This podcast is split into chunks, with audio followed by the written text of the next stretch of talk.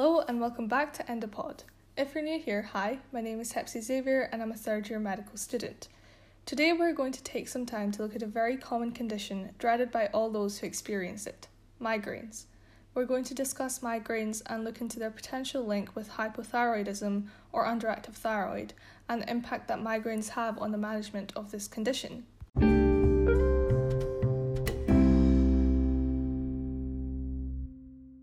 To start off with, let's have a quick look at what a migraine actually is. A migraine is not simply a bad headache, it is quite a complex neurological disorder, which is a long term condition causing episodic attacks. A migraine can be classed as a primary headache, which is simply just a headache without any underlying medical cause. And now, here are some pretty shocking statistics just to make you realise how serious migraines are. There are 6 million people in the UK who get migraine attacks, with overall lifetime prevalence being 10% of men and a startling 22% of women. Majority of migraineurs are aged between 20 and 50. It is such a high impact and severe condition that the World Health Organization rank it number 6 in their top 20 most disabling conditions list. The brain of someone who experiences migraines is hyperresponsive to normal stimuli. This means even if, if a small change occurs which is slightly different from the normal for that individual, their brain goes into migraine mode. Such changes include changes in the hormone estrogen levels in females, dehydration, diet, hunger, sleep disturbance, and stress. A migraine attack can take days to develop and resolve. 45% of migraineurs are constantly anxious about an impending migraine attack, and 37% always feel anxious about when the next migraine will occur.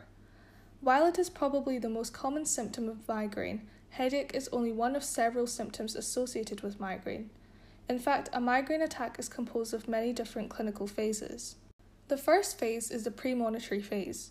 About 70% of migraineurs experience premonitory symptoms or predictors of headache. This can be symptoms such as mood changes, muscle pain, food cravings, and even yawning.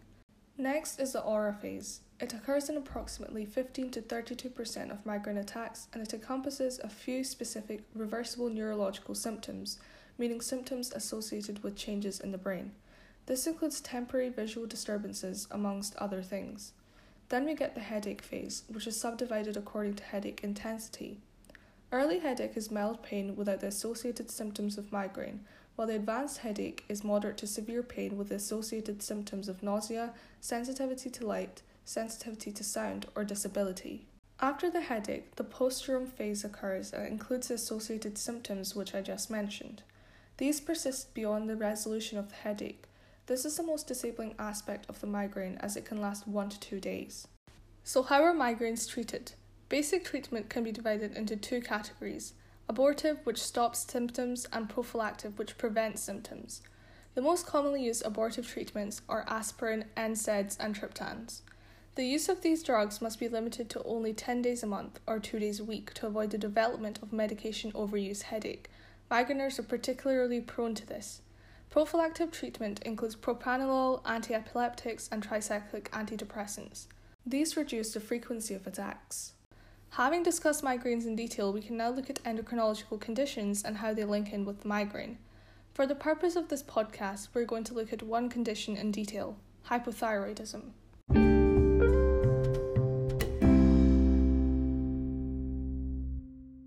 The thyroid gland is a small butterfly shaped endocrine gland normally located in the lower front of the neck.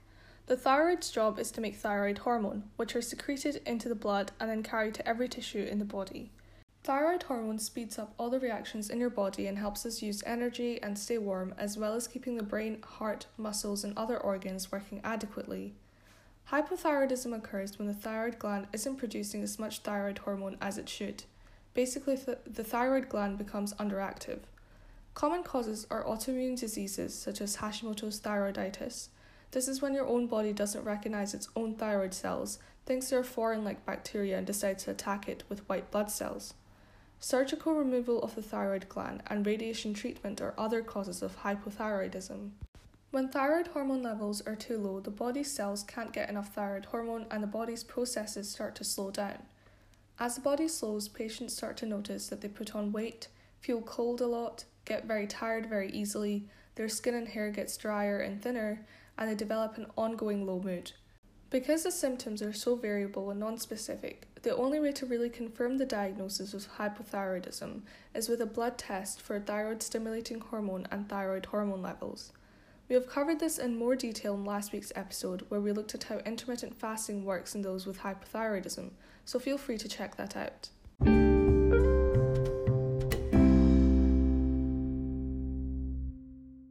So, how are migraines and hypothyroidism linked? Well, a bidirectional association between migraine and hypothyroidism has been recently demonstrated in a 2018 study. This means that having migraines means you may be more likely to experience low thyroid function, but also having hypothyroidism predisposes you to migraine attacks. In other words, it works both ways. Having one will put you at higher risk of getting the other. According to the International Headache Society, about 30% of hypothyroid patients have a history of headaches. Though the causes for this are poorly understood, it is well known that women are disproportionately affected, and that headache is usually one sided, pulsating in nature, and often accompanied by nausea or vomiting. The severity of these symptoms tends to rise and fall in tandem with the severity of the disease. This has led to some researchers to say that a history of headache and migraines may in fact make a person prone to hypothyroidism.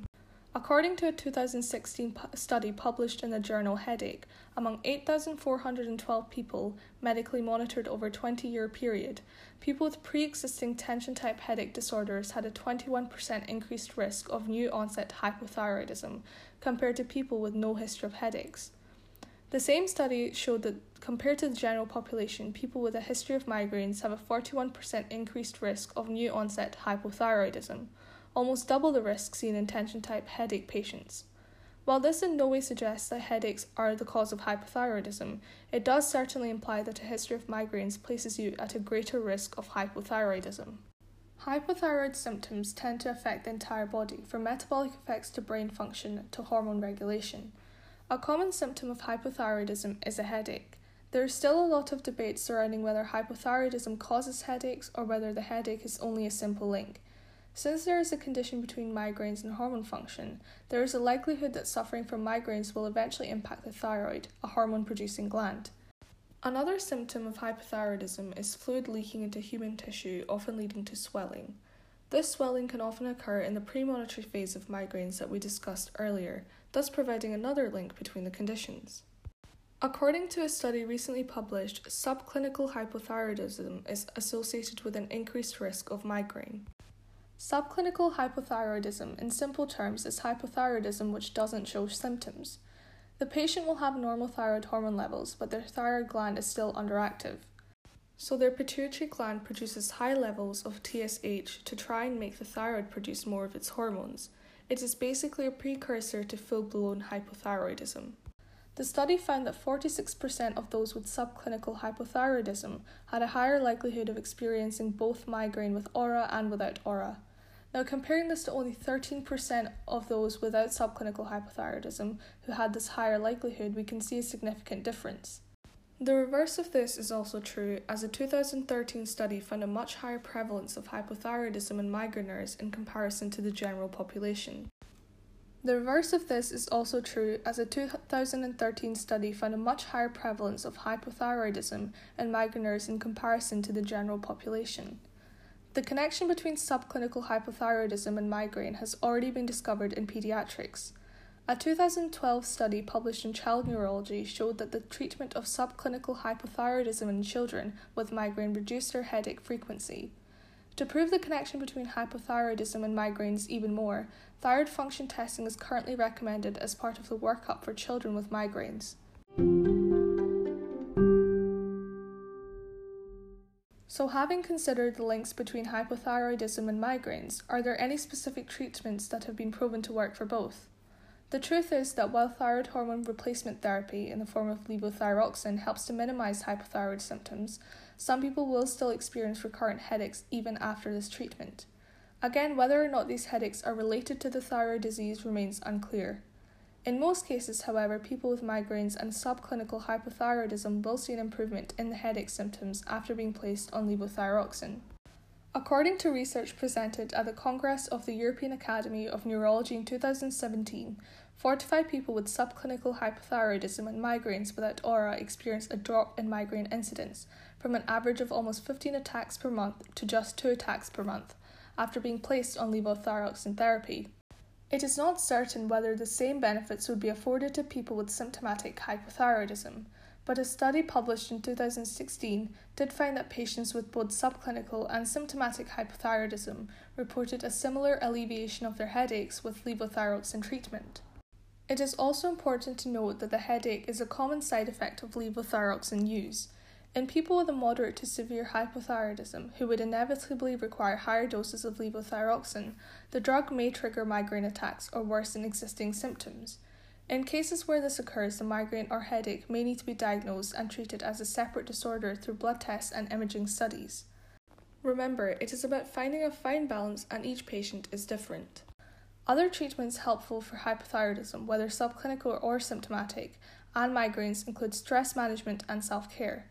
Migraineurs may be able to reduce their hypothyroidism risk through proactive stress relief, since stress is known to greatly exacerbate both conditions.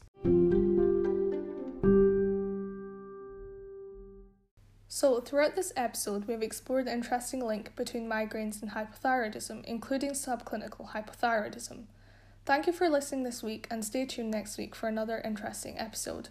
Please do follow us on our Aberdeen University Endocrinology Society Facebook, Twitter, and Instagram pages. Please like and share this podcast with all your friends and colleagues, and of course, I always welcome any feedback. If you have any requests, then absolutely let us know. As always, we're very grateful for the support we're receiving. A huge thank you to our own event coordinator, Deborah Adepoju, who helped research and write up this week's topic. Stay safe and happy. This is Hepsi Xavier signing off.